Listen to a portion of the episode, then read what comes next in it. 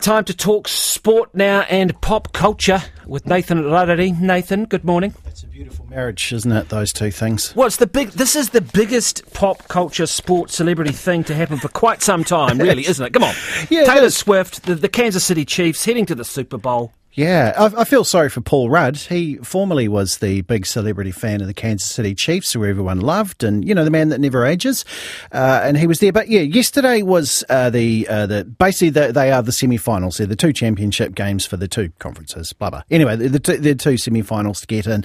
The Kansas City Chiefs got in. Now the thing was, we were denied a Taylor Swift versus Eminem Super Bowl because his Detroit Lions were playing in the other game, which was effectively the other semi-final. And I was trying to think, um, the, the Lions are this team that have just been inept for decades. And I figured that if they had have made it, it would have been the greatest thing to happen to them since Axel Foley uh, wore that cool Detroit Lions Letterman jacket in, um, in Beverly Hills Cop. That's how long it's been for them. But he no, they they were they were great yesterday. They are historically great. Their quarterback Patrick Mahomes is just something else. Yes, Tom Brady is the greatest of all time, but Patrick Mahomes has only been a starter for six years. He's been to this championship game every single year, and he's been to the Super Bowl four times, and he's only twenty eight, and he can throw an American football one hundred and five meters. So he's um, And, and Travis Kelce, uh, Yes. who is obviously a Taylor tight end Swift's is his uh, position. Yeah, I mean, look, he, he wasn't having a great regular season. He's a fantastic player, don't get me wrong. He wasn't having the best regular season, was he? But then he, the postseason, he's just been outstanding. He's been magnificent, yeah, and he's he's now got the record for the, the most catches in playoffs.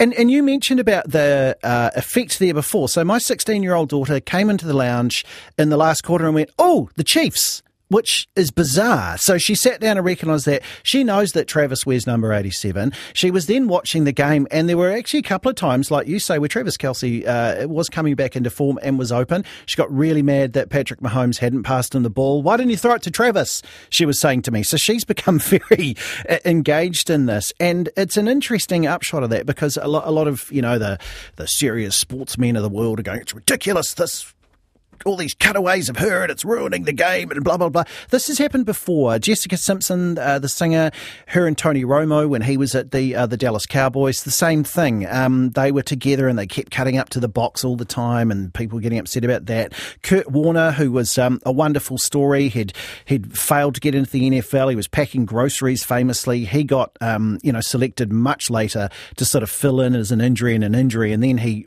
ended up being brilliant. They cut to his wife Brenda all the time, who was in tears, you know, crying watching her husband. And the Kansas City Chiefs will play the San Francisco 49ers, one of the all-time great franchises, and goes up against a guy called Brock Purdy, who's the quarterback. And again, you see his family every time he makes a pass. But here's the Brock Purdy story, which is quite quite amazing. So you know, in the NFL draft every year, every team gets a pick. Right, and they go through seven rounds. 262 players are chosen. He was the very last one. He was pick number 262. They call that player Mr. Irrelevant. Well, Mr. Irrelevant just shines in big games. So we saw plenty of his parents yesterday for Mr. Brock Purdy, and the two of them will go off to um, San, uh, to Las Vegas uh, to play in the Super Bowl in just a couple of weeks' time. So easy for the San Fran fans to travel. And um, Kansas City, actually, when it was being built, there were some Kansas City fans. Uh, this big stadium, which is where the rugby league's going to be, that built it. They buried a Kansas City flag underneath it to try and bring good juju. So there you are. Oh, right. And Usher will play at half time. Usher's right? gonna play, Usher's- yeah. right. Um, that's enough sport and pop culture, but we do need to talk about uh, the Phoenix, who are just uh, having a fantastic season. Yeah, yeah. The men's Phoenix are just great. I was going to say they're flying in on fire, but that's what Phoenix do. So they're at the top now. Before we went away to our Christmas break, uh, the women's team, the Waheniks, I've seen them called, which I think is quite fun.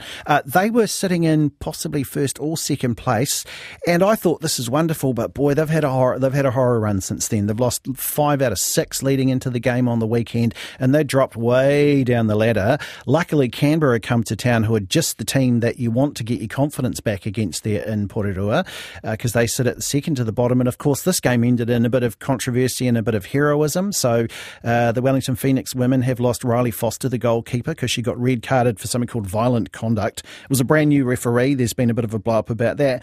Up steps, up steps Brianna Edwards. How neat coming in and your very first touch of the game is you saving uh, a penalty. So in the end, uh, the Wellington Phoenix women win that game 2 0, which means they've finally got a win back under their belt. They sit in seventh, so they've got to get their skates on to try and jump back on the table, but hopefully this is just the jump start they need. Very good. Thank you very much, Nathan Rarere, there with your sports update this morning.